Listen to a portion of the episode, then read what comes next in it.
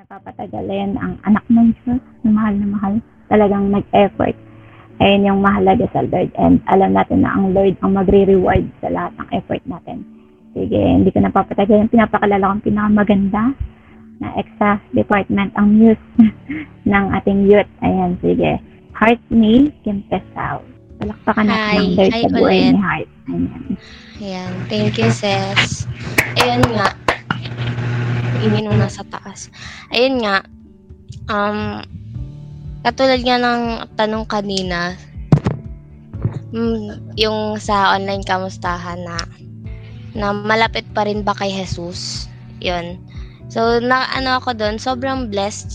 Blessed pa rin yung nararamdaman ko ngayon kasi sa testimony nung kaba, sa kamustahan kanina ng bawat isa, na, alam mo yun, na, natutuwa ako na maging ano, witness sa kung paano gumamit si Lord ng mga tao sa buhay natin.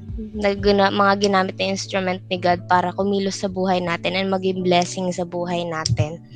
And ayun, sobrang nakakatuwa lang. And about sa topic natin ngayon, sobrang natutuwa din ako and na, nakaka-warm ng, nakakataba ng puso na iniisip ko na ay parang alam mo yun, makaka-relate yung bawat isa sa topic na ngayon kasi sa as yung mga sinasabi niyo kanina parang rel- na-relate ko dun sa topic ko na ay okay hindi hindi sila mahihirapang intindihin yung sasabihin ko ngayon kasi nangyari na sa kanila eh. Nangyari na sa buhay nila.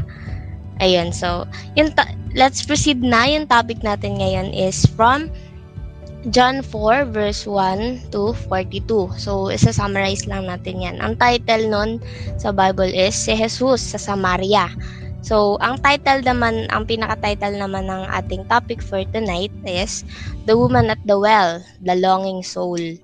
Ayan. So, parang ang, ano, ang magical niya pakinggan, no? Ang magical pakinggan ng The Longing Soul, The Woman at the Well. Ayan. So, para, para sabihin ko sa inyo, 'di ba? Alam ko naman na lahat tayo is meron tayong kanya-kanyang times na nakakaramdam tayo ng pananabik or kumbaga longing ayan sa buhay natin and some or most people tinatawag itong anxiety or merong mga tao naman na tinatawag itong lack of fulfillment, yung hindi nakokontento sa kung anong meron or sa buhay na meron sila. Pero may yung yung question dito or pinaka-question sa dito is paano kung yung longing na nararamdaman mo is may patutunguhan, may purpose and para sa ikakabuti mo at hindi sa ikakasama mo. Yun yung ayan, yan yung topic natin ngayon. The woman at the well, the longing soul. So bakit nga ba the longing soul? So basahin basahin natin ng ano, saglitan lang yung ano, yung yung John 4 verse 1 to 42. So sabi nga dito, si Jesus sa Samaria, nabalitaan ng mga pariseyo na si Jesus ay mas maraming nahihikayat na maging alagad at nababautismuhan kaysa kay Juan. Nalaman ito ng Panginoon. Bagaman, hindi si Jesus mismo ang nagbabautismo, kundi ang kanyang mga alagad. Kaya umalis siya sa Judea at bumalik sa Galilea kailangan dumaan siya sa Samaria. Dumating siya sa isang bayan na tinatawag na Sikar. Malapit ito sa bukid na ibinigay ni Jacob sa kanyang anak na si Jose. Dito matatagpuan ang balon ni Jacob. Dahil napagod nga si Jesus sa paglalakbay, umupo siya sa tabi ng balon halos katanghalian na noon. May isang Samaritanang dumating upang umigib at sinabi ni Jesus sa kanya, maaari bang makiinom? Wala noon ang kanyang mga alagad dahil sila ay bumibili ng pagkain sa bayan. Sinabi sa kanya ng babae, Ikaw ay Hudyo at Samaritana naman ako. Bakit ka humihingi sa akin ng inumin? Sinabi niya iyon sapagkat hindi nakikihalubilo ang mga Hudyo sa mga Samaritano. Sumagot si Jesus, Kung alam mo lamang ang kaloob ng Diyos at kung sino itong humihingi, ng, humihingi sa iyo ng inumin, ikaw ay hihingi sa kanya at bibigyan kanya ng tubig na nagbibigay buhay. Nagsalita ang babae, Ginoo, malalim ang balong ito at wala ka namang pansalok. Saan ka kukuha ng tubig na nagbibigay buhay? Ang balong ito ay pamana pa sa amin ng aming ninunong si Jacob. Dito siya umiinom, gayon din ang kanyang mga anak at mga hayop. Higit ka pa ba sa kanya? Sumagot si Jesus, ang bawat umiinom ng tubig na ito ay muling mauuhaw. Ngunit ang sino mang uminom ng tubig na ibibigay ko sa kanya ay hindi na muling mauuhaw kailanman. Ang tubig na nagbibigay ang, ang tubig na ibibigay ko ay magiging batis sa loob niya at patuloy na bubukal at magbibigay sa kanya ng buhay na walang hanggan. Sinabi ng babae, Ginoo, bigyan niyo po ako ng tubig na iyan upang hindi na ako mauhaw ni pumarito pa upang sumalok muli. Umuwi ka at isama mo rito ang iyong asawa, wika ni Jesus. Wala akong asawa, sagot ng babae.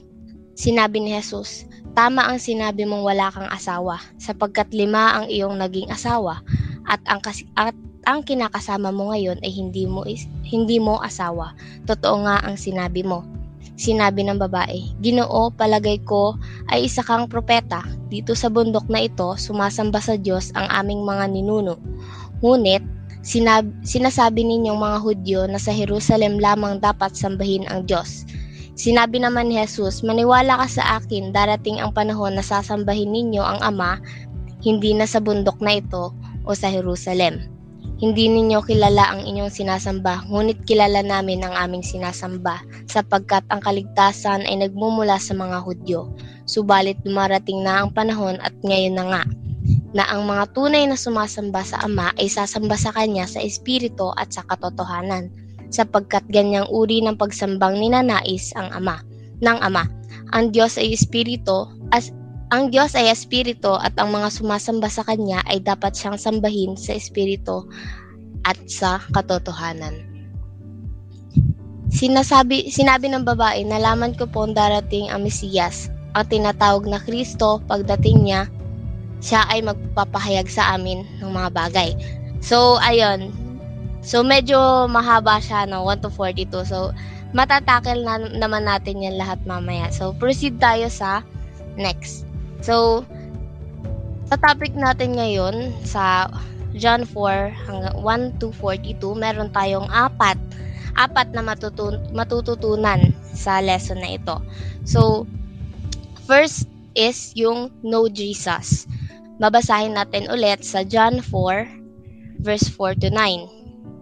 So sabi nga 'di ba, kailangan dumaan siya sa Samaria. Dumating siya sa isang bayan na tinatawag na Sikar, malapit ito sa bukid na ibinigay ni Jacob sa kanyang anak na si Jose. Dito matatagpuan ang balon ni Jacob dahil napagod si Jesus sa paglalakbay, umupo siya sa tabi ng balon, halos katanghalian na noon. May isang Samaritanang dumating upang ubigib at sinabi sa kanya, maaari bang makiinom? Wala noon ang kanyang mga alagad dahil sila'y bumili, bumibili ng pagkain. Sinabi sa kanya ng Hudyo, ika, ay, sorry, sorry. Sinabi sa kanya ng babae, ikaw ay Hudyo, at sa Samaritana naman ako, bakit ka humihingi sa akin ng inumin? Sinabi niya iyon sapagkat hindi nakikihalubilo ang mga Hudyo sa sa mga Samaritano. So, ito yung time naman na ito yung time na na-meet ni Jesus Christ yung Samaritana. So, merong ano dito, merong merong merong trivia dito. So, meron akong tanong na mer, sasagutin ko din naman ah. Um, bakit nga ba yung babae is ay sa araw siya or sa daylight siya umigib ng tubig. Kasi 'di ba ang Sam- ang Samaria ay desert town siya. So ibig sabihin ang mga tao doon ay umiigib lamang sa gabi, tuwing gabi lang kasi mainit nga. So bakit itong Samar isang Samaritanang ito sa gabi sa daylight siya, daylight siya nag nag-igib. So ito yung first question natin dito. Why she, why she chose to fill the jars in daylight. So, ang sagot po dyan, she planned her day to escape the pain of her shame. So, katulad nga po ng binasa ko kanina, di ba, itong babaeng ito, itong Samaritanang ito, lima ang naging asawa. And yung isa pa doon, yung kinakasama niya, is hindi niya rin asawa. So, itong babae to, nag, to, kaya siya nag-iigib tuwing araw dahil iniiwasan niya yung mga tao sa village nila, sa lugar nila na makita siya out of ano out of, out of shame, kahihiyan na alam ng mga tao kung anong klasing babae siya, kung ano yung naging karanasan niya sa mga sa mga lalaki, ayun nga. So yung pag kapag sa araw siya nag-iigib, doon niya naisip na ah, magandang gawin kapag daylight kasi walang makakakita sa akin, walang walang manghuhusga sa akin. So, in short, itong babaeng to is totally an outcast. So, another question pa dito. Sa dami-dami ng pagkakataon, sa dami-dami pagkakataon, bakit that moment, that moment siya nakita ni Jesus? Pwede namang Pwede naman kasing si Jesus is dumaan siya doon ng gabi, nakadaan siya doon ng gabi, pero dumaan or naabutan niya yung babaeng yun doon. At the moment talaga na mag-iigib yung babae and si Jesus naman is nauuhaw. So, an, ano na, ang nakaka, ano lang tong story na ito kasi katulad nga na nakikita nyo, ang main lesson dyan is si Jesus, He'll never let us be alone. So, tu- tunay nga na ang Diyos natin is laging nandyan para sa atin. Kung minsan man, sa atin is parang sa sarili natin, nineneglect natin or na iniiwasan natin yung mga pagkakataong yon na sinasarili natin yung mga, mga sinasarili natin yung mga problema natin, yung mga nararamdaman natin, yung longing na nararamdaman natin and disappointment natin sa sarili natin. Yun, so, isa pang mga ano dito is yung si Jesus Christ kasi that time, 'di ba? Pupunta siya ng Galilea and sobrang ano lang, sobrang nakaka nakaka ano lang ano bang term na tama doon na siguro gamitin natin yung mas ano ngayon uso na magical. Yung sinabi ko kanina na sobrang ano magical lang na nangyayari na at most at times na kailangan na kailangan natin si God. Nandun talaga siya and never siyang never siyang nawala. Ayun, 'di ba? Sobrang nakakataba ng puso kung paano paano natin nakikilala si Jesus and paano natin or paano siya kumikilos sa buhay natin and paano nang hindi niya tayo iniiwan. And next naman is, stay with Jesus. Yan, so babasahin natin sa John 4, 9 to 12. So, sinabi sa kanya ng babae, ikaw ay Hudyo at Samaritana naman ako.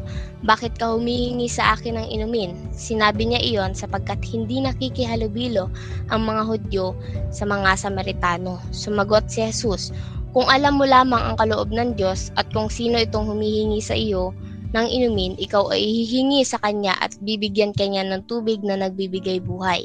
Nagsalita ang babae, Ginoo, malalim ang balong ito, wala kang pansalok, saan ka kukuha ng tubig na nagbibigay buhay. Ang balong ito ay pamana pa, pa sa amin ng aming ninunong si Jacob. Dito siya, umino, dito siya umiinom, gayon din ang kanyang mga anak at mga hayop. Higit ka pa ba sa kanya? So dito sa dito sa verse na ito, The woman asked Jesus Christ three questions. So una, why are you asking me for a drink? So bakit daw humihingi si Jesus sa Samaritana ng ng inumin? Kasi ang ala, sa ano, ito pa kwento ko ang kwento ko lang sa inyo kung alam niyo sa Bible na story na etong Samaritana eh, Samar- mga Samaritano at Hudyo hindi sila pwedeng hindi sila pwedeng makishare ng mga ari-arian, mga hindi sila pwedeng lumapit sa isa't isa, hindi sila pwedeng mag-usap. Kasi, and nagtataka itong babaeng ito or itong Samaritanang ito, bakit hihingi ang isang Hudyo sa akin ng tubig? Kasi ang ano dito, kapag ano, kapag humingi or kapag nakishare ang isang Hudyo sa Samaritano or, or, vice versa, ibig sabihin, magiging marumi na rin yung Hudyo. So, tinanong ng babae, bakit ka hihingi sa akin? ba? So sobrang ano buti ni Lord doon na magkakaiba tayong lahat pero wala siyang pinipili. Madumi ka, maba, mm, madumi ka, malinis ka, saan ka man nanggaling, hindi niya pinipili. And second question is, where can you get the living water? So, sabi nga, hihingi ka lang, sabi ng babae, hihingi ka lang, hihingi, hihingi ka nga lang sa akin ng tubig eh. So, bakit mo, paano mo ko bibigyan ng living water or yung sinasabi mong tubig na magbibigay sa akin ng buhay na hindi na ako mauuhaw? 'Di ba Sabi ng babae. And ayun, dito naman naisip ko sa question ng babae na to. Meron mga times na hindi natin alam or hindi natin na-realize na, mad- na question natin. Kino-question natin yung capability ng Jesus natin, ng Lord natin. 'Di ba Ganun, ganun tayo minsan mga tao. Madalas or madalas or may mga times na kapag katulad ng babae na ano siya disappointed siya sa sarili niya wala siyang alam mo wala siyang confidence sa sarili niya kinahihiya niya hiyang-hiya siya sa sarili niya. Pero ayun dun niya na dun siya nag parang katulad natin kino-question natin si God or si Jesus sa bakit or parang or sa mga tao ngayon, di ba? Or nasan ka nung, ano, parang nasan ka nung kailangan kita. parang mga ganun. Pero, ayun nga. So, ito gusto ko lang sabihin na hindi naman hindi naman talaga dapat natin or medyo sa topic na ito kasi medyo na ano din ako natatamaan din ako kasi lahat naman tayo 'di ba merong napagdadaanan. And there are times also na nako-question natin si God na Lord bakit ganito? Deserve ko ba to? Ano, parang or sa mga ka-church, sa mga kapatid natin diyan na matagal na sa church na sinasabi sa sarili na, Lord, naglilingkod naman ako. Ang tagal-tagal ko na dito pero bakit ganito yung nararamdaman ko? Parang bakit punong-puno ako ng problema, ganyan. So, merong times na ganun. Pero, nandyan pa rin si God eh. Kahit madalas na nagdududa tayo sa kanya or sa sarili natin, hindi niya tayo iniiwan and at the moment or the moment na tatawag ka sa kanya and lalapit ka sa kanya, walang pagdadalawang isip. Nandyan ka agad siya. Ayan. So, third question, are you greater than our father, Jacob? So, itong babae nga na ito, tanong, tinanong niya, higit ka pa ba sa kanya? Kasi nga, si, yung balon nga daw na iyon is pamana ni Jacob kay Jose. And ayun, higit ka pa ba sa kanya tinanong ng Samaritana kasi yung balon na yun is yung nagbibigay sa kanilang tubig and doon nila halos 'di ba tayong mga tao halos yung ikabubuhay natin naka, nasa tubig. And kapag hindi ka uminom ng tubig, ay ganyan. So, sabi nung pati daw mga hayop, pati mga alaga, mga angka ni Jacob doon na uminom. So, tinanong niya si Jesus, higit ka pa ba sa kanya? So, ganun din, katulad nung katulad din nung kanina na sinabi ko na question natin si God. Pero what what a good thing about this ano woman na kasi 'di ba siya is hindi lumalabas or lumalabas lang siya pag daylight daylight or nagigib siya ng tubig pag daylight. So nung nakita niya si Jesus Christ, lalaki si Jesus Christ eh and hudyo pa. So at that moment na nakita niyang may tao, pwede naman siyang umalis. Pwede siyang tumakbo out of shameness, yung kahihiyan nararamdaman niya kasi may nakakita sa kanya. Pero ang good thing dito is yung ano, curious siya. Curious siya sa ano, curious siya dun sa taong yon sa mga sinasabi na sa, sinasabi ni Jesus. And ang dami niyang ano, ang dami niyang tinanong. Ibig sabihin, willing siya. May willingness na may willingness siyang nararamdaman na gusto niyang makilala tong taong to. And without knowing na das, yung kilala niya is yung savior natin, eh yung nakil, nakanamit niya is yung savior natin without knowing that, parang ibig sabihin, ready siya or willing siyang makilala si, si Jesus and willing siyang mapalapit kay Jesus sa ano sa kabila ng mga naranasan niya sa kabila ng nangyari sa buhay niya and kung paano siya i-judge ng ibang tao na parang pinaparamdam sa kanya na ano, wala ka ng pag-asa kasi too low ka na. Sobrang baba na ng pa, ano personality mo kasi lima naging asawa, ganyan and ibig sabihin yung babaeng yun is ano hindi pure 'di ba? Ganon. And ganun siya i-judge ng mga taong yun, mga tao sa kanila. And yun nga sinabi ko, good thing is handa siyang makilala si Jesus. And ibig sabihin, yun yung yun yung time. And ito yung nakaka ano dito, nakaka nakaka-warm ng heart na ibig sabihin nun, yung moment na tinatanong niya si Jesus Christ is yun na din yung moment na na nagpapayakap siya na tinatanggap niya yung mga sinasabi ni Jesus sa kanya. Kasi, ayun, kasi nga 'di ba, sabi nasa ko kanina, humingi pa siya. Humingi siya ng water, sabi nung sabi niya nang Samaritana kay Jesus Christ, bigyan mo ako ng tubig na yan para hindi na ako mauhaw at hindi na ako bumalik dito para ma para mag-give. And ibig sabihin, willing siya na magpa-feel kay God dun sa ibig sabihin gusto niyang yung like sabi 'di ba mabuhay yung buhay na magandang buhay na ibibigay ni Lord sa kanya. Yun yung ibig sabihin doon and next naman is yung number three receive the feeling of Jesus.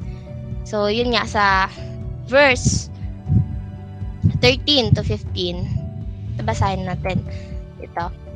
Sumagot si Jesus, ang bawat umiinom ng tubig na ito ay muling mauuhaw, ngunit ang sino mang uminom ng tubig na ibibigay ko sa kanya, excuse me, ay hindi na muling mauuhaw kailanman. Ang tubig na ibibigay ko ay magiging batis sa loob niya at patuloy na bubukal at magbibigay sa kanya ng buhay na walang hanggan. Sinasabi, sinabi ng babae, Ginoo, bigyan niyo po ako ng tubig na iyan upang hindi na ako mauhaw. Ni pumarito pa upang sumalok muli. So yun nga dito, sabi dito, nababasa nyo, Jesus offered and He is always offering. So, ang tanong dito, kaya ba nating tanggapin or are we willing to receive the feeling of Jesus? Handa ba tayong magpa-feel kay God? Kasi sometimes, 'di ba, tayo is para tayong baso na walang tubig, nagda-dry tayo. And kapag nag, minsan nagda-dry tayo, nalulug, nalulugmok tayo, eh, nawawalan tayo ng pag-asa. Pero, lagi natin tatandaan na si Jesus, lagi siyang mag-o-offer. He is always offering and decision natin yun kung tatanggapin natin or anytime na tanggapin natin yun, ibibigay at ibibigay niya sa atin yun.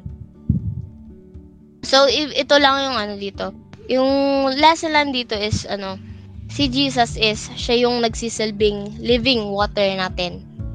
Yun, so, yung ibig sabihin nung, kasi dito sa verse na ito, or sa, sa John 4, 1 to 42, na, wit, na ano na dito, na witness na nung babae na, ano, sinabi niya, nung inano niya kanina na, ikaw nga ang Mesiyas, 'di ba? Ikaw nga dahil dahil alam niya yung mga nangyari sa kanya. Alam alam ni Jesus eh na 'di ba nung tinanong siya kanina umuwi ang sinabi ni Jesus sa kanya kanina, umuwi ka at dalhin mo rito ang iyong asawa.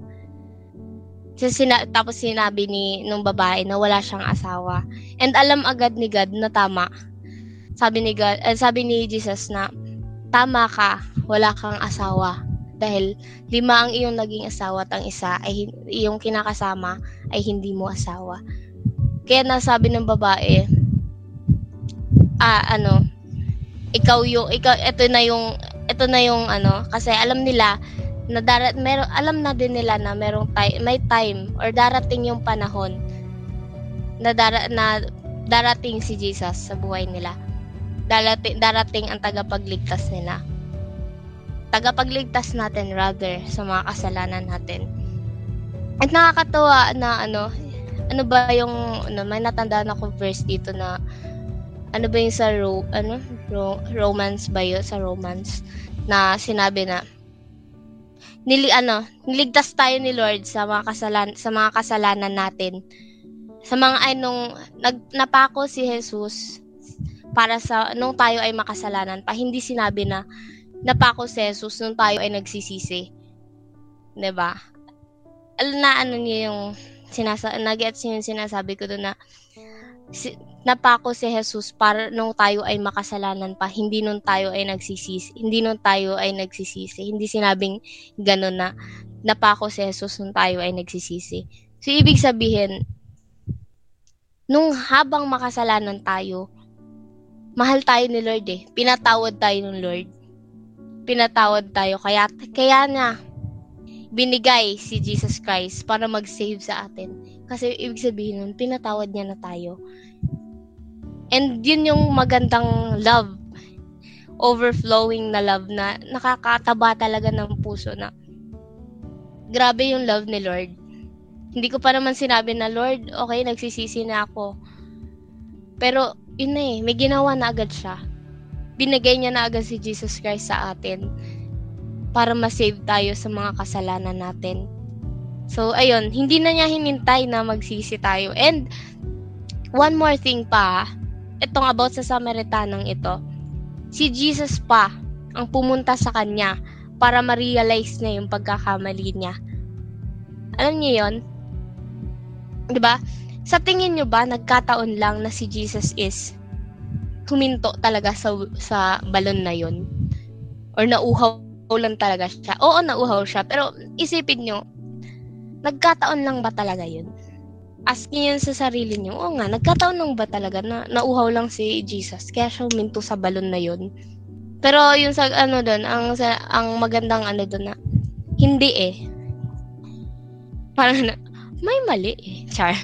may tama eh. Ganun, may tama eh.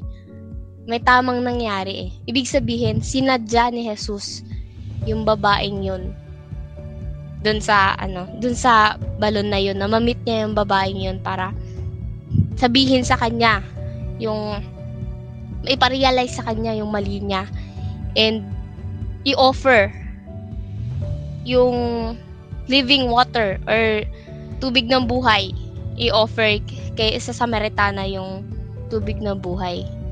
'Di ba? Yung buhay na walang hanggan. I- alam niyo 'yon? Yung babae is yung Samaritana is madumi. Or sorry for the sorry for the term na pero sa dito sa ano description sa Bible is itong babae ito, madumi na siya, madumi siyang babae. No fil no filter pero sorry sa word. Madumi siyang babae doon sa ano dito sa Bible na ito. Pero sinadya siya ni God and inoferan siya ng buhay na walang hanggan. So, alam mo yon kung ikaw yung Samaritanong iyon, naiyak na ako sa topic natin ngayon, no? Ayan. So, sa kung ikaw yung Samaritanang iyon na sobrang dami mong disappointment sa buhay and yet nandyan si Jesus para mag-offer. And ang tanging gagawin na lang natin dun is tanggapin. Ayun no. Sobrang nakaka ano nakakataba ng puso yung ano natin ngayon. Yung topic natin ngayon kasi ibig sabihin, sobrang mahal tayo ng Lord. Sobrang mahal tayo and yun yung pinaka-importante sa lahat ng pagmamahal. Yung pagmamahal na ibibigay sa atin ng Lord natin. Ayun. So, may tanong ako sa bawat isa and ano, sagutin niyo yun sa sarili ninyo. Sari, sa, ano, sagutin natin sa sarili natin. Ayun. So, ang question is, are you willing to receive the feeling of God? The feeling of Jesus? Handa ba natin tanggapin yung ino-offer ni Jesus na buhay na walang hanggan? And handa ba tayong lumapit sa Lord? So, ayun. Yan yung question natin ngayon. Naiiwan ko naman sa inyo and sagutin niyo yan sa sarili niyo and gusto ko ma-realize natin hindi lang ako, hindi lang ako na, na makarealize na grabe yung love ng Lord and handa ako and willing ako i-receive yung feeling yung pagkukulang dito sa ano sa buhay ko, handa akong punan yan ni Lord. Willing akong tanggapin si Lord para punan yung mga pagkukulang sa buhay ko. And yung mga disappointment, yung mga longing na nararamdaman ko sa buhay ko, handa akong magtumanggap or handa akong tanggapin ang kung ano mang i-offer ng Jesus sa akin. Ayun. So, yun lang. And next is 4. Ito na nga ang mga ano topic din na topic din natin ito ng CI So, ang title ng last nat uh, or ang ano, last point natin is do as Jesus. So, ayun nga, no? Katulad ng ano, at sabi dito, share the gospel, become the disciple. Ito lang, meron din akong ano sa inyo.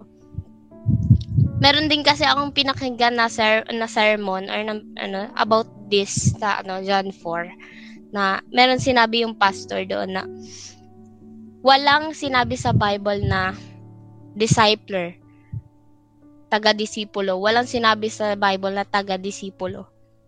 Yung ano, naga, kasi 'di ba nung si, G, si Jesus is nag-share siya ng gospel sa ibang tao, sa maraming tao. Pero walang sinabi doon na mga taga taga-disipulo.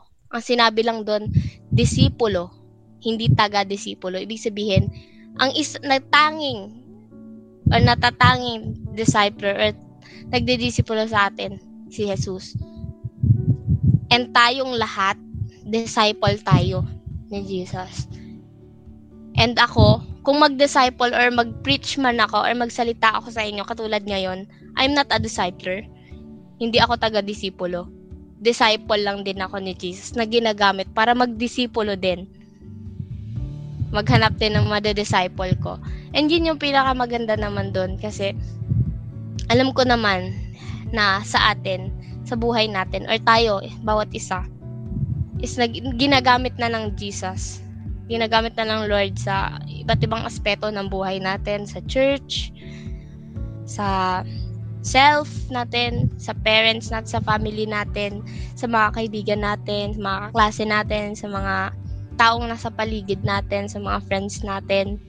And yun yung yun yung pinakamagandang nangyayari sa atin na tayo as a, as a disciple ni Jesus nagagawa na rin natin maghanap pa ng ibang disipulo.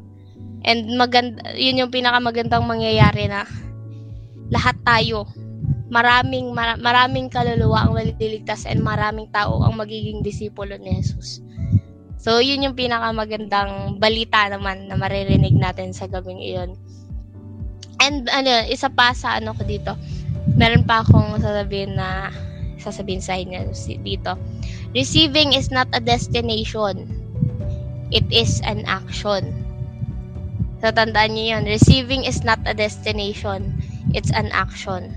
So, kung tinanggap mo yung pag tinanggap mo yung feeling ni, ni God sa buhay mo, hindi na doon natatapos yun. Hindi lang doon. Kailangan may gawin ka.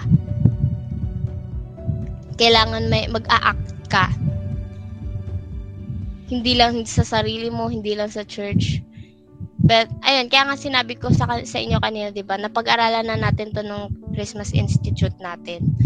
Di ba? Pag, pag uh, ano, yung discipleship na hindi pwedeng nasa iyo lang, hindi pwedeng ikaw lang yung ma-feel ni Lord. Dapat marami tayo and lalabas ka sa comfort zone mo para maghanap pa ng iba pang disipulo.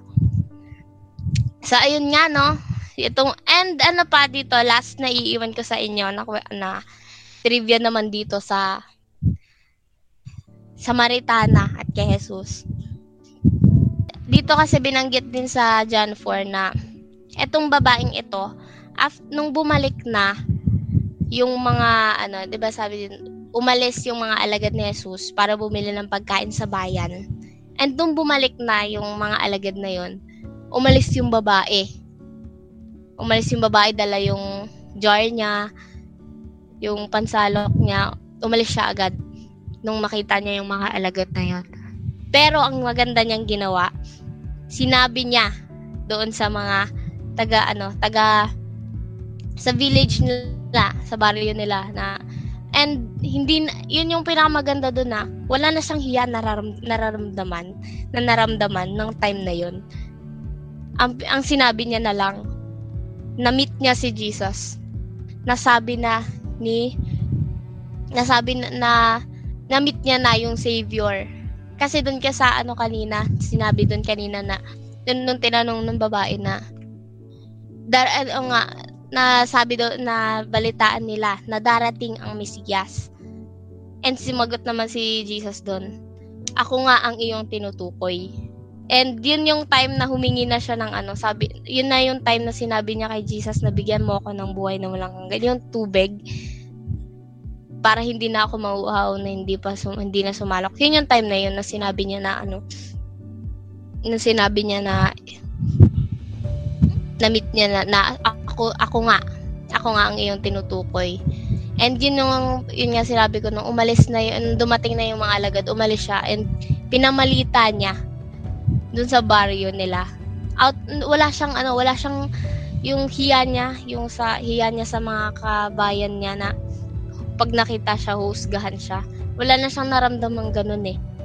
Ang ginawa niya talaga is, sinabi niya na lang, na, na-meet niya si Jesus, na sinabi sa kanya yung mga pagkakamali niya. And alam niyo yon yung lesson dito, kung sino pa yung, ano, sino pa yung hindi perfect, out of so many mistakes, sa mga mistakes ng na nangyari sa Samaritanang ito, siya yung ginamit ni Jesus para maghatid ng magandang balita and sabihin dun sa mga sa baryo nila na ano na mani na na-meet niya mismo yung savior. And itong mga taong namang ito, wala silang basta wala silang ibang sinabi. Basta naniwala sila. Naniwala sila dun sa sinabi ng babae na na-meet niya yung Jesus and ayun, yun nung time naman na yun, umalis, uh, yung mga tao naman na yun is pumunta naman sa pinuntahan ng babae doon sa balon And then nga, ayun, nakita nila si Jesus. And pinagstay nila ng ano si Jesus sa sa Sicaria. Pinagstay nila ng two days. And yung two days na yon si God is nag, ano, nagpipreach. Nagsishare ng gospel. Nagdidisipulo, nagdidisipulo.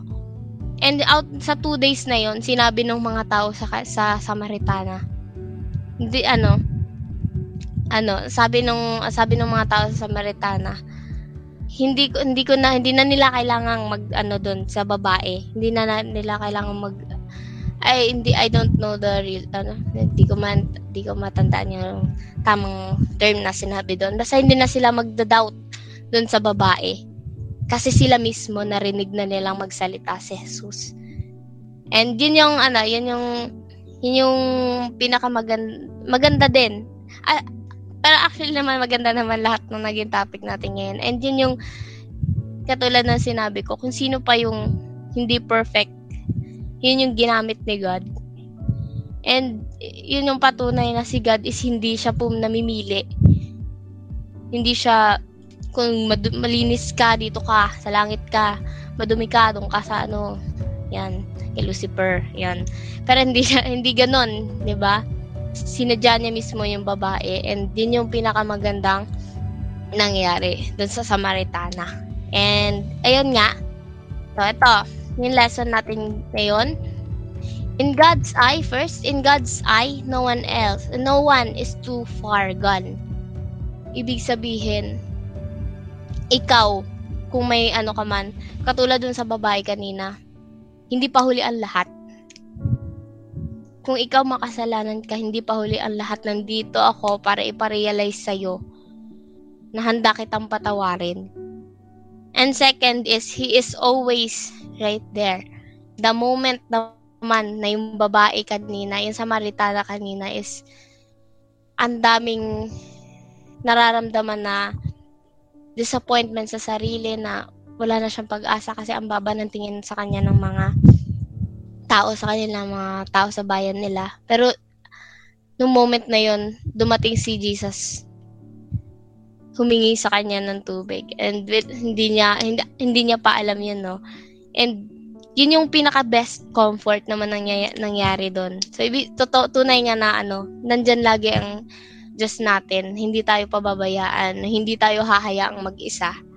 So ayun. Last is get filled and you may never thirst again So, kung yung iba dyan is, nag-aalinlangan pa, and alam ko naman siguro, ano na, wala naman sa atin ang nag-aalinlangan, di ba? Aminin nyo, huwag kayong ganyan. Yan. So, get filled and you may never thirst again. ano natin, magpa-feel tayo kay Jesus. And ayun, makikita natin and magiging living testimony tayo sa buhay natin and kano, kung gaano kabuti yung Lord sa atin. And ayun nga, no, yun lang yung topic natin for tonight. So, medyo napahaba ba or okay lang. Pero, ayan nga, yun yung topic na, natin for today. And maraming salamat sa pakikinig nyo and sa pag-attend nyo sa CJ, sa CG natin tonight. So, yun nga, creating a life well lived, creating a life well lived is found in Christ alone. So, tanging katulad ng sinabi ni Kuya Brian kanina, ang buhay na walang hanggan is hindi natin matatagpuan sa mga bagay na nasa paligid natin, but in Christ alone. Sa Kanya lang talaga natin matatagpuan yon. And through Christ, you can be filled up and find everything you need. So, yun lang. Maraming salamat sa pakikinig. Amen. Grabe naman. Grabe yung lesson. Parang ang dami mong mababaon. Thank you, heart. And praise the Lord sa buhay mo talagang. Grabe yung preparation sa sa lahat and talagang kita natin na ang Lord talaga yung kumilos. And sobrang, sobrang ganda ng message, grabe. Sobra. Parang, wow, wow Lord. Grabe naman yung message. Grabe yung scripture ng ano, yung John 4, grabe ang ganda ng message. And tayo yun eh. 'Di ba? Tayo yung ano, Samaritano na yun. Tayo yung marumi. Tayo yung ano, hinanap ng Lord, 'di ba? Nung sa una pa lang, 'di ba? We all um feel that na parang nape-persecute tayo, even our family, uh, feeling natin na duming-dumi tayo, di ba? Pero ang Lord, hindi siya ano, willing siya. Willing siyang hawakan tayo, willing siyang yakapin tayo kahit nang ganun tayo karami. And talagang, thank you heart sa pag, paghahanda ng message. Talagang, ang daming pwedeng baunan, daming pwedeng i-meditate bago ka matulog. Na talagang, gusto gusto ko yung sinabi ni Heart na ano, uh, willing nga ba tayo magpa-feel, di ba? Kapag feel natin na empty, na empty na tayo, doon natin ma-feel yung fullness ng Lord. And talagang lagi lang siya nandyan, di ba? Lagi siyang nakaalalay, nakasubaybay. Ganun. And so, gusto gusto ko yung ano, yung sa sa point 4 na kung sino pa yung talagang hindi perfect, marami, siya yung gagamitin ng Lord para maghayag, di ba? Para maging uh, disciples not discipler. Ayun, gusto ko yun, hard. Na, totoo nga, di ba, na hindi pinipili ng Lord yung mga qualified. Di ba, pinipili niya tayo para i-qualify tayo.